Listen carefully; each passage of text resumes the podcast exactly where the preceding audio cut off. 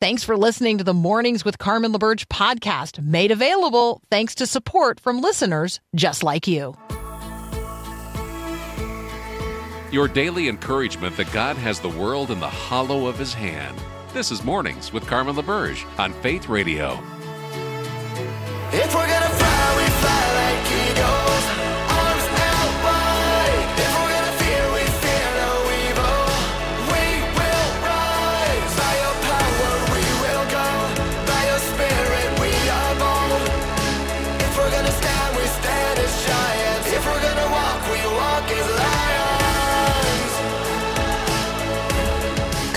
morning. Good morning. I'm Carmen LaBerge. You're listening to Mornings with Carmen here on the Faith Radio Network. Thank you so much for the honor of your time and spending time together today. Our growing your faith verse of the day comes from 1 Corinthians chapter 10 verse 13. The temptations in your life are no different from what others experience, and God is faithful.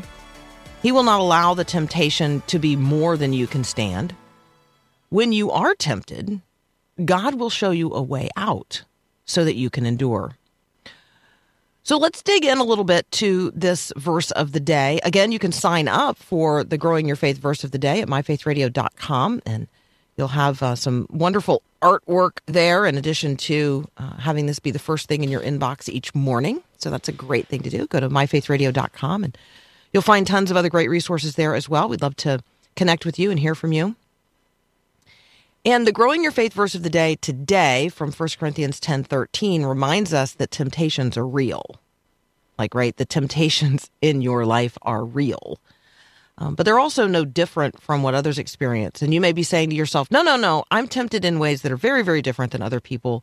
Um, what tempts me doesn't tempt them. What tempts them doesn't tempt me. Yes, but the point is, we're all tempted.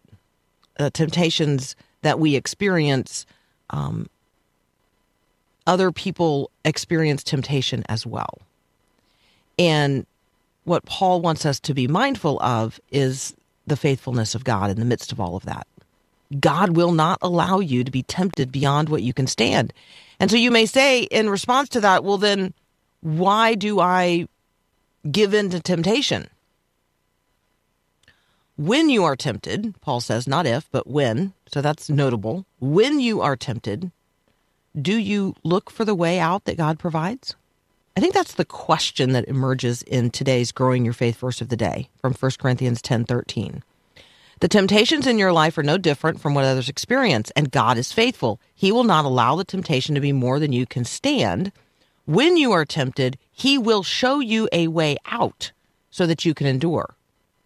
But are you looking for the way out? Are you looking for the way out that God provides? God will show you a way out so that you can endure. That's the promise here. So, um, the way out today might be a step back. It might be to turn and run. It may be to close your eyes and count to 20. It may be to take a walk or read scriptures. It might be to seek out conversation or accountability. It might be to clean the house or walk the dog or listen to a podcast or pray through your prayer list or do something on your to do list. I don't know what the way out will be that God will provide, but God will provide a way out. I think many times we're just not looking for a way out. We're tempted and we just give in to temptation. I know I do. God is right there waiting for us to ask Him to show us a way out so that we can endure. Are you and I looking today for the way out that God provides? Let's acknowledge today that we're tempted, that temptation to sin is real, and let's acknowledge that God is faithful. And then when we're tempted today, let me invite you, I'll do it as well. Let's consciously turn toward God. Let's ask God to show us a way out so that we can endure. And then tomorrow, let's share our glory stories with one another of God's faithfulness in helping us withstand. How's that sound? All right, Dr. Mark Caleb Smith's going to join us next. We're going to survey a few of um, the headlines of the day as we bring the mind of Christ to bear on the issues that we're all facing. So I'll ask you the question that people um, surveyed were asked here Do you identify with a particular political expression in America, or increasingly, do you identify as independent? How far would I have to press you to get you to acknowledge that you identify in one direction or the other. We're going to talk about the challenge that traditional parties are facing um, and how younger and younger generations are identifying as independent, even if they really aren't. That's up next here on Mornings with Carmen.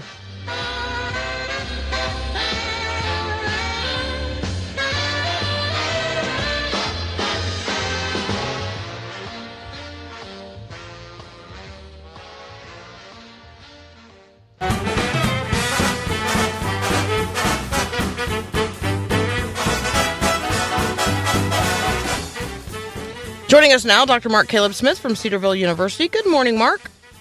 Good morning, Carmen. How are you doing? I'm I am well. I am well. I hope it is well with your soul. It is. It is. We're looking forward to the end of the semester and uh, getting summer kicked off here, but it doesn't feel like summer at the moment, but that's okay. It's around the corner. Yeah, the promise the promise is there for sure. Um so a record percentage of Americans surveyed identify now as politically independent. I find this a little suspect because it looks like if you push them just a little bit, they're not actually independent. They just think there's some cachet now in saying that they're independent. So you want to read us in on this Gallup poll? Yeah, I, the rate of independence, according to the Gallup poll, is up to almost 50% of the population when they're asked that question that you discussed. So 49% people saying they they would claim independent status, uh, 25% Democrats, 25% Republican. And so, uh, you know, if we take those numbers at face value, roughly half the country is independent and half the country's partisan.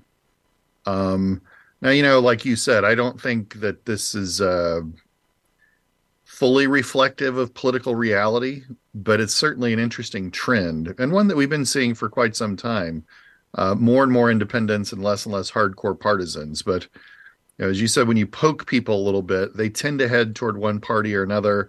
And then, of course, when it comes down to voting, they have to make choices in what's usually a two party environment. And so the impact of this, I think, is a little bit lessened compared to the, the fact that this just jumps off the page when you see that number.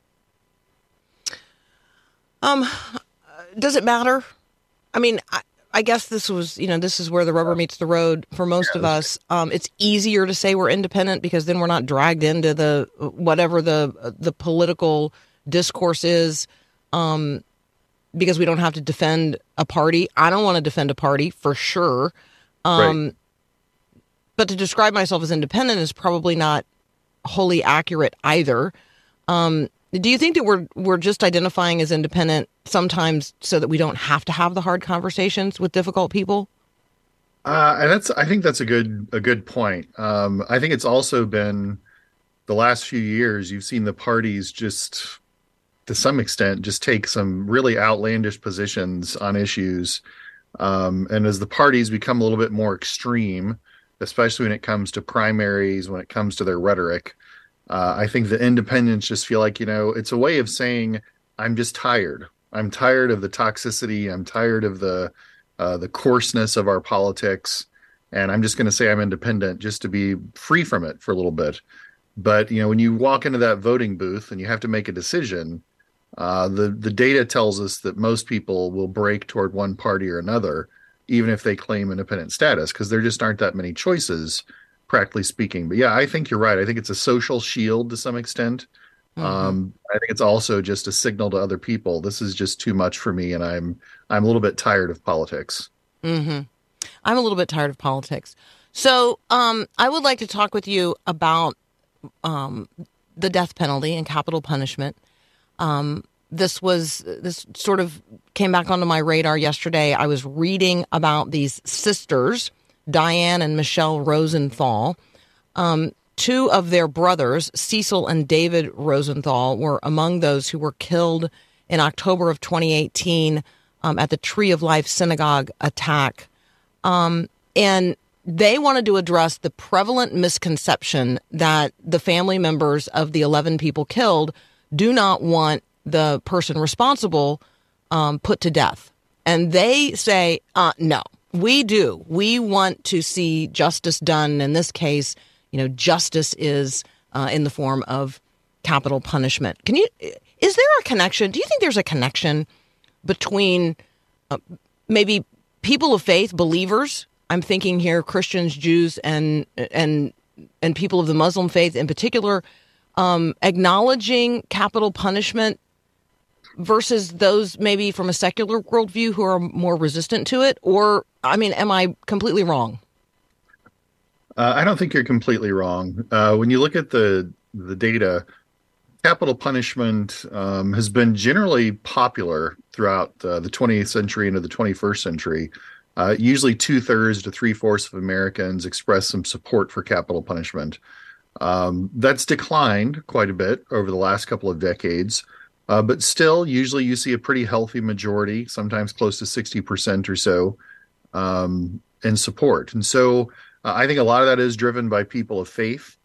Um, I think when you look at scripture, you know, scripture clearly gives the allowance for the death penalty um, for government to use, and I think that it is a reflection to a degree um, of a high standard of justice. Now, you know, critics, of course, would argue, you know, you're pro-life and you're pro-human dignity, and you talk about people being created in God's image on the one hand, and on the other, you support uh, capital punishment. Well, yeah, I don't think those things are inconsistent. Personally, um, I think that it's it's it signifies that I take these crimes so seriously that certain certain times uh, maybe the death penalty is the proper punishment in some situations. Uh, it's the only way to really have a just outcome. Uh, now, there are lots of discussions about the Constitution and uh, how well this is applied. Uh, you can make the argument that it's applied unfairly and unequally in our in our system of uh, criminal justice. But yeah, I think there is sort of a faith bedrock of that support to some extent. But support for the death penalty has been uh, sort of fracturing for a while, and it isn't nearly as culturally relevant, I don't think, as it was certainly when I was uh, in school. I think this approach is interesting also that these sisters took. They felt like they were being misrepresented and they felt like their views were being misrepresented. And so they called their own press conference and, um, you know, and took it upon themselves to say, you know, we, we want our view and the views of the actual families of the victims um, to find a way forward here. And we don't want to just be spoken for on behalf of um, by other people who you know don't support the death penalty. So it's an interesting, um, I think, conversation for each of us to have. Um, consider whether or not we believe in the use of the death penalty. If so, why? Um, if our own family were directly affected, you know, does it Right. change? Does it change the way um, that we think or feel about these things? Um, even though we certainly celebrate those those people, those individuals um, who are able to say, in the face of horrific loss, um, "I forgive this person," because we also know that unforgiveness is is a horrible path to trod the rest of your life. And so, um, there's a conversation about justice and forgiveness, and which ones of those are, are personal, and which ones of those, um, you know, are carried out, you know, as as we the people collectively through the government. I think those are good conversations for people to be having. Hey, Mark, when we come back, um, I am going to ask you about ranked choice voting. I know nothing about it, and so will you help me understand it? It looks like Minnesota might be moving in that direction. Absolutely. All right, ranked choice voting up next. Do you even know what that is? Because I'm just like a check the box, like do you, this person or that person, and apparently, I might, um, I might have to start approaching voting differently. Do you know what ranked choice voting is? That's up next here on Mornings with Carmen. Thanks for listening to the podcast of Mornings with Carmen. As you know, this is a rebroadcast of the live radio show carried on the Faith Radio Network. There's a lot going on at Faith Radio. Tons of free resources just waiting for you and for you to share with others at myfaithradio.com. How does that all happen? Well, it happens through listener support. So Faith Radio, Mornings with Carmen, all available because of listener support from listeners, well, just like you. If you're a supporter, thank you so very much. If you'd like to become a supporter today, just visit myfaithradio.com. And again, thanks for being a part of what we do every day at Mornings with Carmen. He was a famous trumpet man from out Chicago way. He had a boogie style that no one else could play. He was the top man at his craft. But then his number came up. Talking with Dr. Mark Caleb Smith um, about the headlines of the day, bring the mind of Christ to bear on these issues so that you and I can be prepared for the conversations that are taking place in the world. Ranked choice voting. Has it come to a um, uh, a city or a state near you? It may be headed to Minnesota. So, um, Mark, what is ranked choice voting? And, you know, I don't know, thumbs up or thumbs down? So it, it's kind of an, an interesting approach to voting, one that would take a lot of transition for us if we adopted it at a broad level. Um, but what it basically does is you walk into the voting booth and you're presented with a list of options, and you get to choose, you get to rank those candidates in the order of your preference. And so you would pick your first choice candidate, your second choice candidate, and your third choice candidate most frequently. And collectively, all those choices would be examined, you know, when the results are tallied. And the person with the lowest number of votes is eliminated. And then the votes are redistributed um, based on those preferences. So if I had chosen the third place person who gets eliminated, but then I have my, if that was my first choice, um, and then my vote gets eliminated, that person gets gets thrown out. Then my second choice would be calculated as my as my next vote, and then that would be retabulated across all the votes, uh, and then we would see if anyone has emerged yet with a majority. And so it could go through several of those rounds where candidates get eliminated, votes get redistributed, and then we decide who ends up getting a majority of the votes. So certainly different than what we're used to in America, where, like you were saying before, you just check a box uh, and then you just are done with it.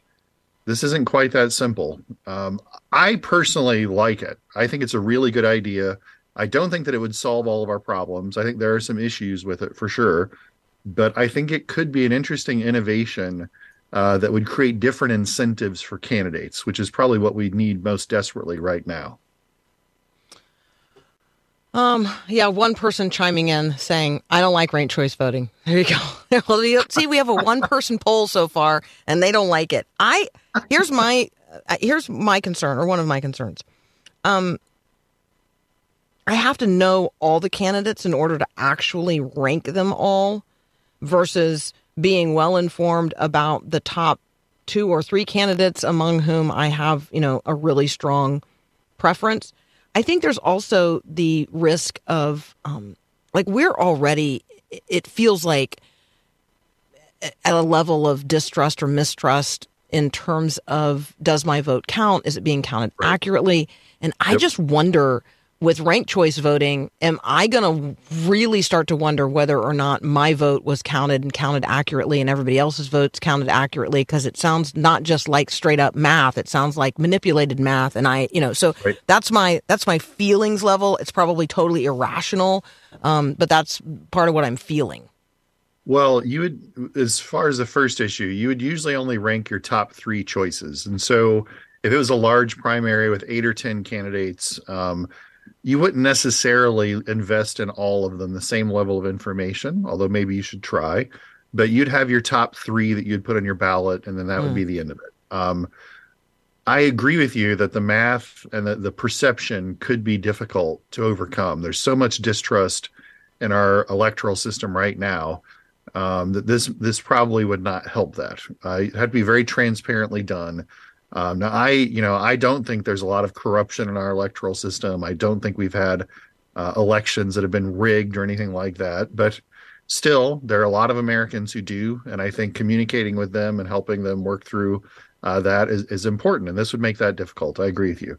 The benefit, though, so- yeah, so far everybody on the text line doesn't like it. Just for the now, I've got uh, six people who have so far voted, and we have six votes for no, we don't like it. But it could also just be that they don't like it because it's new. Yeah, I I can understand that, but the benefit is is that the candidates have to appeal to a broader group of people other than just the ones who would choose them as their first choice.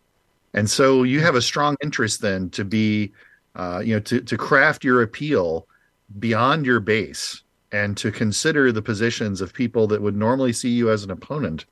And then you have to to sort of rethink your whole approach to campaigning based on these possibilities. But you know i think it would really only work if you have an environment a political environment where there's a lot of diversity uh, and there where there could be some moderate influence potentially.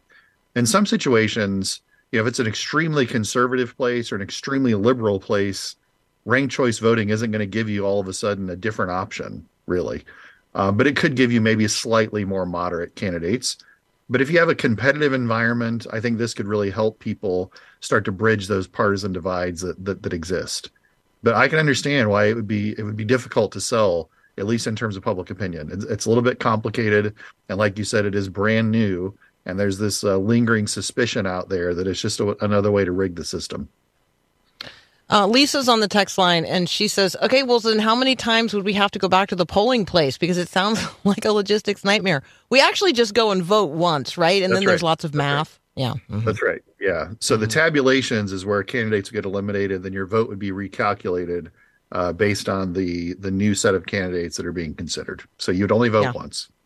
Lots of, um, lots of, uh, I'm against it. It doesn't sound American. Thumbs down. Yeah. We have no support in our listening audience, just so that you know, in this very unscientific poll taking place. If you want to uh, join in the conversation, the text line's always open 877 933 2484. Um, Mark, it's uh, it's National Week of Conversation. Did you know that?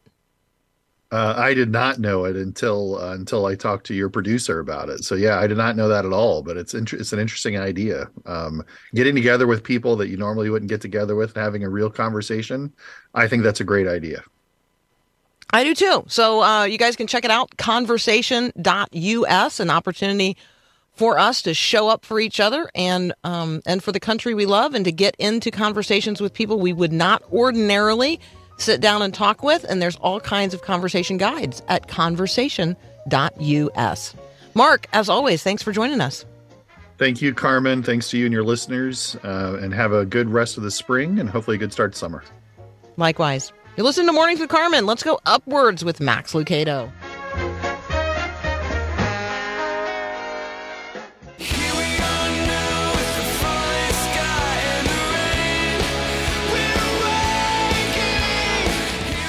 All right, I've got a couple of headlines um, for us this morning. I'm going to lift these up as opportunities for us to pray and also for us to consider how we might respond in a similar situation. So I want you to just, first of all, plan in advance on praying for all the folks involved in these two stories. In Kansas City, an 84 year old man happens to be white, um, had already gone to bed. His doorbell rings at 10 p.m. Um, I don't know what he was thinking or feeling, but I got an 85 year old mom and an almost 90 year old dad. Um, and I know they're not used to their doorbell being rung at 10 o'clock at night or later. And I don't know all that's happening, right? In the lives of any of these people. But instead of speaking to the young black man who was at his door, this 84 year old gentleman in Kansas City um, shot him twice. Now, thankfully, that young man has already been treated and released from the hospital, recovering at home. But his world and his worldview is forever changed. Ralph Yarl is a good kid. He's an honor student. He's a member of the All State Band. He was out picking up his younger brothers, and he went to the wrong house in arguably the wrong neighborhood. Yarl's parents had asked him to pick up his brothers at a home at 115th Terrace. He mistakenly went to 115th Street, both in Kansas City. Um, Andrew Lester, 84 years old, lives alone. He's very likely going to spend the rest of his life in prison. Um, his home has already been vandalized, and even if he were to be released from jail awaiting trial, he can never go back there. It is already surrounded by people who are looking for vigilante justice. So we got to start building the racial and the generational and the economic. I mean, we got to start bridging the divides in this country. Jesus brought down every dividing wall of hostility between us, but we have done a really good job reconstructing them. Everybody is suffering in the midst of this, and fear reigns among us. And so I, I want to encourage you during this National Conversation Week. Like, get in a conversation with somebody about this today. Talk about how you feel about it. Talk about how you think an 84 year old person living by themselves who's already gone to bed um, and has their doorbell rung, and it's a person they don't recognize. Um, and and uh, talk about it. Talk about whether or not he should be living alone at this stage of his life. Like, right? Maybe there's a different conversation to have. Um, And then in upstate New York, in case you think this is just, you know, isolated to some particular part of the country or to some particular group in the country, this this story comes from upstate New York. 20-year-old woman, she was a passenger in a car. They were looking for um, a friend's house. They made a wrong turn. And so they're turning around in a driveway. How many times have you pulled into somebody's driveway to turn around?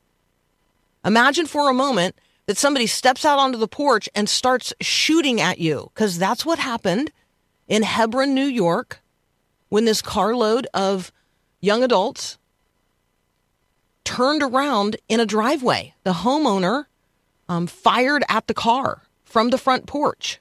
There's no cell phone service in the area, so this um, these people drove to the next town where they called 911, and by the time first responders were um, able to get there, Kaylin Gillis, 20, was dead.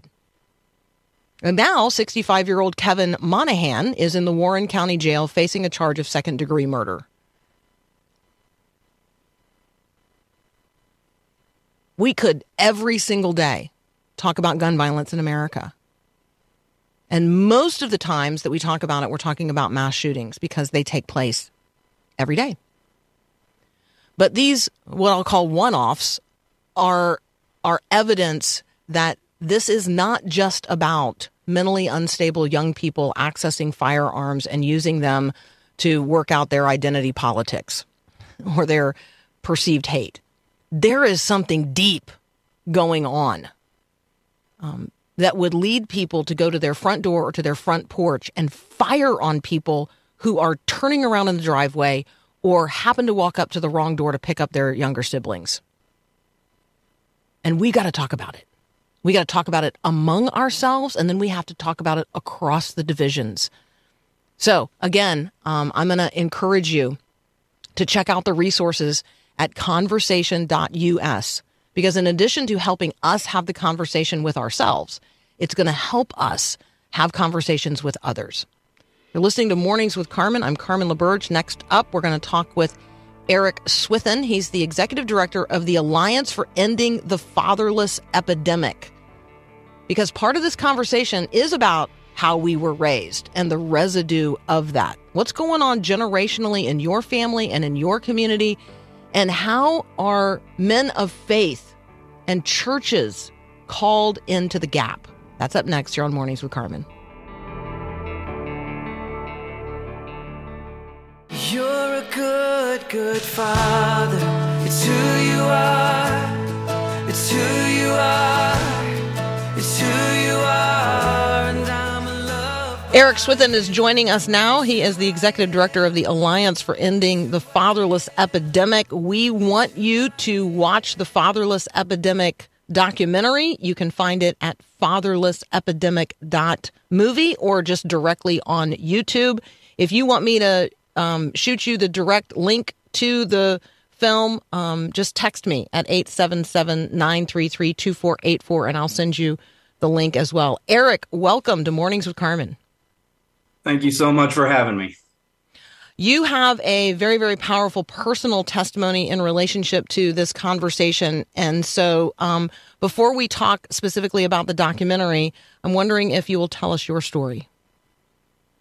In a nutshell, I was raised in a really broken home, and that was preceded by two parents that also came from broken homes, who came from broken homes. And so that generational curse was just passed down. And it, it didn't even mean that both parents weren't in the family.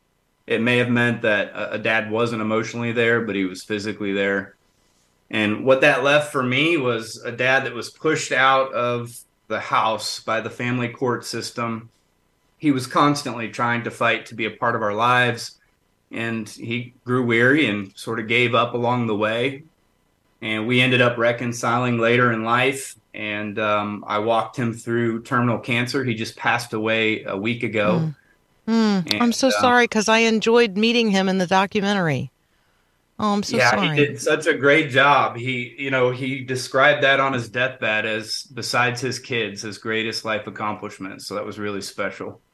Hmm. Uh, but, but ultimately, listen, I found myself seeking validation in all the wrong places because of a deep daddy wound. I had a skewed perception of who God the Father was. And there was just no doubt I was going to pass that brokenness down to my kids and and continue the cycle. So, talk with us about um, this project, the uh, the the documentary, um, and then we'll back up and we'll talk about the ministries related to it. Um, when people go to the fatherless epidemic movie, um, there's not just the the movie link, but there are also really wonderful resources, including a fantastic discussion guide that's got three lessons in it, and actually the three lessons take us through three really significant points of the documentary as well. So, lead us into the conversation. Why do we need to know more about the fatherless epidemic? Like, what is the fatherless epidemic? And then we can talk about what you guys are doing to address it. Well, I'm a numbers guy. And if you crunch the numbers and you, if you're to graph every societal ill in America and put it all on one chart, the majority of our societal ills, a huge portion of them, would all intersect. And at that intersection, you would find a broken home. And if you have broken homes, you have broken communities. And if you have broken communities, that's what our country's made up of. We like to think of it as a trickle down effect, right? If we have the right people in office, then that's going to make everything better. But ultimately, the way God designed us, if you look at the Bible and you look at from the very beginning, He designed us to have healthy homes that produce worshipers that follow Him, and they will produce more worshipers that follow Him, and the cycle continues. So, if you look at uh, even the, on a, from a financial perspective, right? Last year, eighty point seven billion dollars were spent in prison expenditures, mm. and some stats show as high as 90% of those in prison come from a fatherless home. Fatherless men are 279% more likely to illegally carry a gun and deal drugs. Daughters from fatherless homes are 900% more vulnerable to sexual abuse and rape. And get this fatherless boys are 14 times more likely to become rapists. Mm. And so you start looking at teen suicides, homelessness, poverty, education rates, substance abuse, mental illness. And guess what? They all intersect at fatherlessness. Um, Eric, we wanted, uh, again, if you guys want the direct link to the fatherless um, epidemic movie, you can just text me uh, and I'll send you the link, or you can go there directly, fatherlessepidemic.movie. I highly recommend you also download the free dis- discussion guide that you will find there. Um, or you can text me at 877 933 2484 and I'll send you the direct link.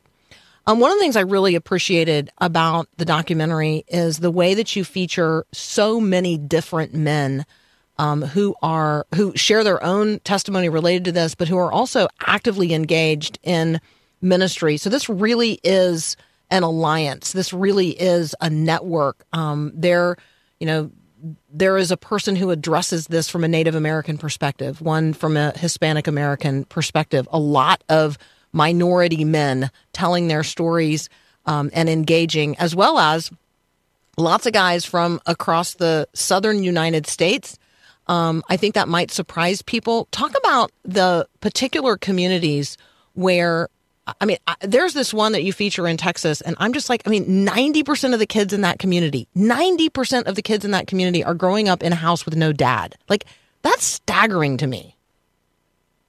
Yeah, absolutely. And those kids seek validation and they find that in the gangs. They find security in in gangs and initiation in gangs and and that's where you know we we see the same woundedness across the country but it manifests in different ways. So we work with kids whose fathers are emotionally absent. They're workaholics. They're millionaires. And these kids grow up to be narcissists because they see uh, that that's what daddy is. And or they try to gain daddy's you know catch daddy's eye by obtaining you know success on their own on Native American reservations, it looks very different, and Hispanic, you know, uh, neighborhoods, it looks very different. But all in all, what we've noticed across the country as we pour into people from coast to coast is that it's a problem in every neighborhood. It's it's not exclusive to the hood or to poverty-stricken areas. It's even in the suburbs. Yeah. Um, we're we're talking with Eric Swithin. He is the executive director of the Alliance for Ending the Fatherless Epidemic. They've got a documentary that's available right now. It's free on YouTube. Um, fatherlessepidemic.movie is the website, and if you go there, in addition to linking to the movie, you can get some really fantastic resources and more information about the Alliance for Ending um, fatherlessness. Um, and so you can also just text me and I'll send you the direct link, 877-933-2484. When we come back, we're going to, we're going to have Eric describe to us the solution to the problem. Like, how do we end the fatherless epidemic in America? That's up next here on Mornings with Carmen. As we consider the life of Jesus and the life of the first generation of Christians, reading here the book of Acts and all the letters to the Christians in the New Testament, we see people who like wake up. They come to see and understand and then receive Jesus as their Savior and Lord. And it changes everything. We see Christians then telling other people about the good news and inviting them to respond in repentance, be baptized, and follow Jesus. The movement of Christianity grows person by person and then exponentially as people walking in darkness receive the light of Christ and want others to know what they know and have what they have. Well, you and I are living in dark days. People need light.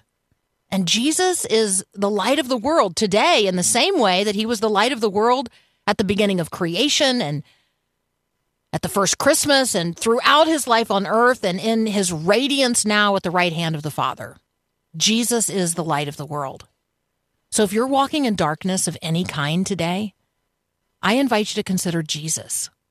If you'd like to know more about what it means to begin a relationship with Christ or to chat with someone about it, just text the word faith to 41224.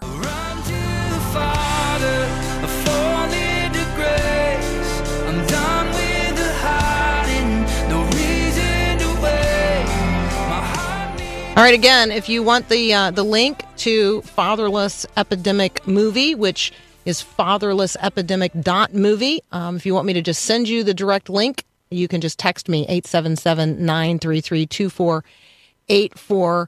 Um, you'll appreciate Eric knowing that there's a lot of people texting in and um, and one person who says, um, um, "I really need this. I grew up without a dad, and um, and I'd like some help." So there's so much here for adults as well. And let me just encourage you.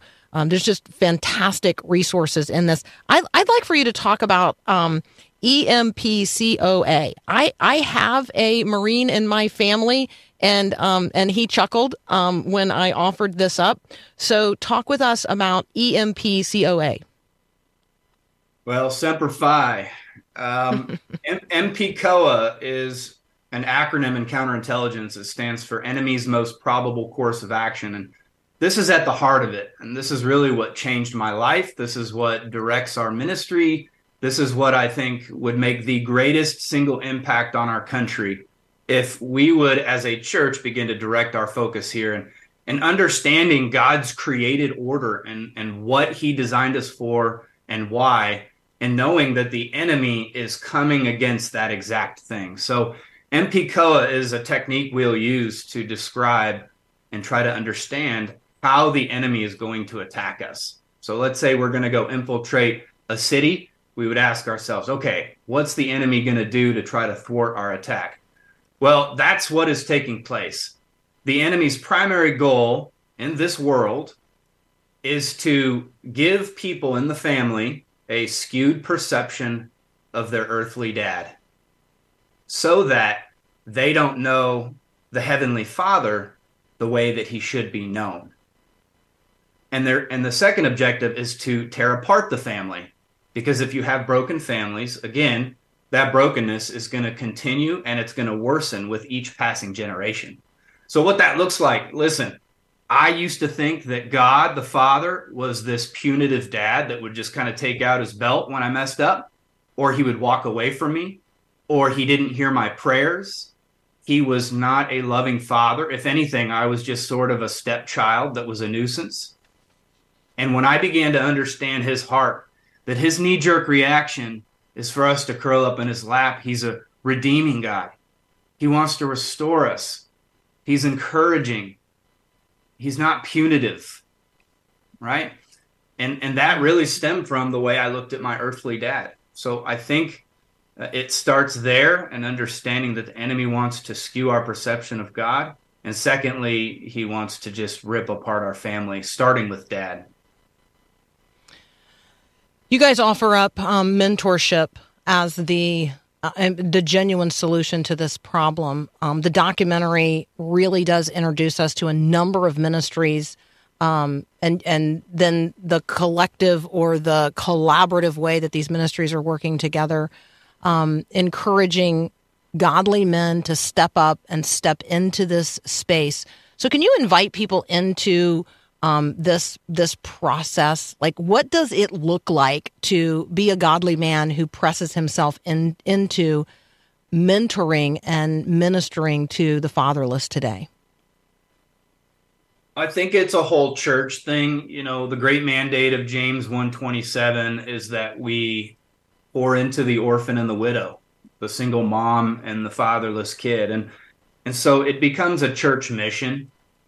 You know you have the mothers you know or the the woman's ministry just paying attention and having an attentiveness that there might be a single mom that's drowning and she just might need a little help. Maybe picking up the kids from school or taking them to to practice or bringing a meal once in a while the men's ministry instead of just sitting around and barbecuing and talking about the bible maybe they could help fix her car or or fix her house together as a team, you know, pour into the single moms, you know, in the ranks of their own congregation. And and then the youth ministries and the men's ministries and the women's ministries, the whole church coming together and noticing that fatherless kid in their ranks and filling in the gap and showing them what a godly man looks like in a very safe way. We want to obviously make sure our kids are safe, and there's a, a protocol to do that. Um, but I think it starts there. It also starts with adoption and foster care we make up a majority. Christians, when I say we, Christians, practicing Christians in America, make up the majority of mentorship of youth in this country and foster care and adoption. But if you look at the number of adoptions and foster care and mentorship that we actually do versus the Barna research that says, hey, we've thought about doing it, literally it's tenfold more. In other words, if people in the church actually did what they were thinking about doing or have thought about doing, we would literally empty the foster care system of their kids. And we would literally fill in the gap with those kids that don't have a daddy. And moving forward, they would begin to heal from their woundedness and see what a godly man looks like and what a healthy family looks like. Even inviting those kids, you know, to dinner and, and to be a part of the family in a way. I think that's where it starts. Talk with us about um, Abba Father, because I think that one of the things that stood out to me in the documentary, and I can't remember his name, he's the tall basketball guy from Colorado. Bay Forest. I should, yeah. So um, he's talking about talking with kids, and when he's just, you know, talking with kids about being dearly loved children, them genuinely not knowing that, like having no point of reference to receive that they are dearly loved children. Um, and that gets us, I think, to this question of whether or not we see God as Abba. You're you're spot on. That's that's the heart of it. You know, I have a, I have seven unofficially adopted sons. You know, in the process of just doing life and doing ministry, we've come across kids that don't have a father that have said, "Hey, will you be my dad? Will you be my spiritual father?" And I said yes. And, and one of those kids, he's amazing. He's a, he's a man now. He's in the army and he's going to school at Morehouse in Atlanta. He's, a, he's an outstanding young man. Um, when I met him, he had failed his fifth suicide attempt, and he um, he felt like so many kids do. What did I do wrong? Why did my dad leave? What's wrong with me? Why didn't he want me? In fact, on my dad's deathbed less than a week ago, he confessed to me that that's what he felt because of his dad's absence. I did something wrong. And there's something wrong with me. I'm unwanted. When you have that, that's a that's a deep wound. Even if your dad's in the house but he's not tender and he doesn't demonstrate and reflect God and his love, and point you to the perfect father in, in tenderness and humility and compassion. When you have that disconnect, it impacts your entire life.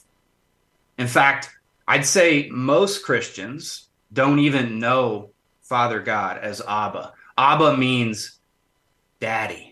It's the most intimate term you could ever call the Father. And I'll leave you with this.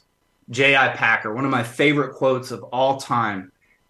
He said, If you want to know how mature a Christian is, then see what he makes of God as Father Mm. and of himself as his child. And and that is the key is is really we have to ask that question honestly this morning is do we know him? Do we know the Father as Abba? And if not, what wound or bad theology is standing in the way of that? Hmm. Eric Swithin is the executive director of the Alliance for Ending the Fatherless Epidemic. We're talking today about the Fatherless Epidemic documentary, fatherlessepidemic.movie. I am happy to send you the direct link on your phone. Just text me 877 933 2484. Um, Eric, will you will you come back because I feel like we have just begun to scratch the surface of this conversation, and we I can tell you by the feedback I'm getting on the text line, we want more. I would love to. It'd be my honor. Yeah, Uh, you're a real you are you are blessing us and blessing so many others. Thank you for being with us here on Mornings with Carmen. We got to take a very brief break. Um, but again, text me at 877-933-2484. I'll send you the direct link back to the Fatherless Epidemic movie at fatherlessepidemic.movie. You're listening to Mornings with Carmen. I'm Carmen LaBerge. This is Faith Radio.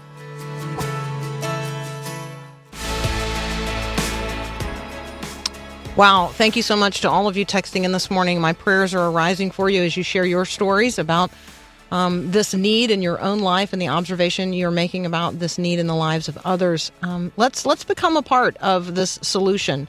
Fatherless Fatherlessepidemic.movie. I'll send you the direct link. Just text me at 877 933 2484. We've got another hour of Mornings with Carmen up next. Thanks for listening to Mornings with Carmen LaBerge. Podcasts like this are available because of your support. If it's important to you to hear things that encourage your faith, click the link in the show notes to give now. And thanks.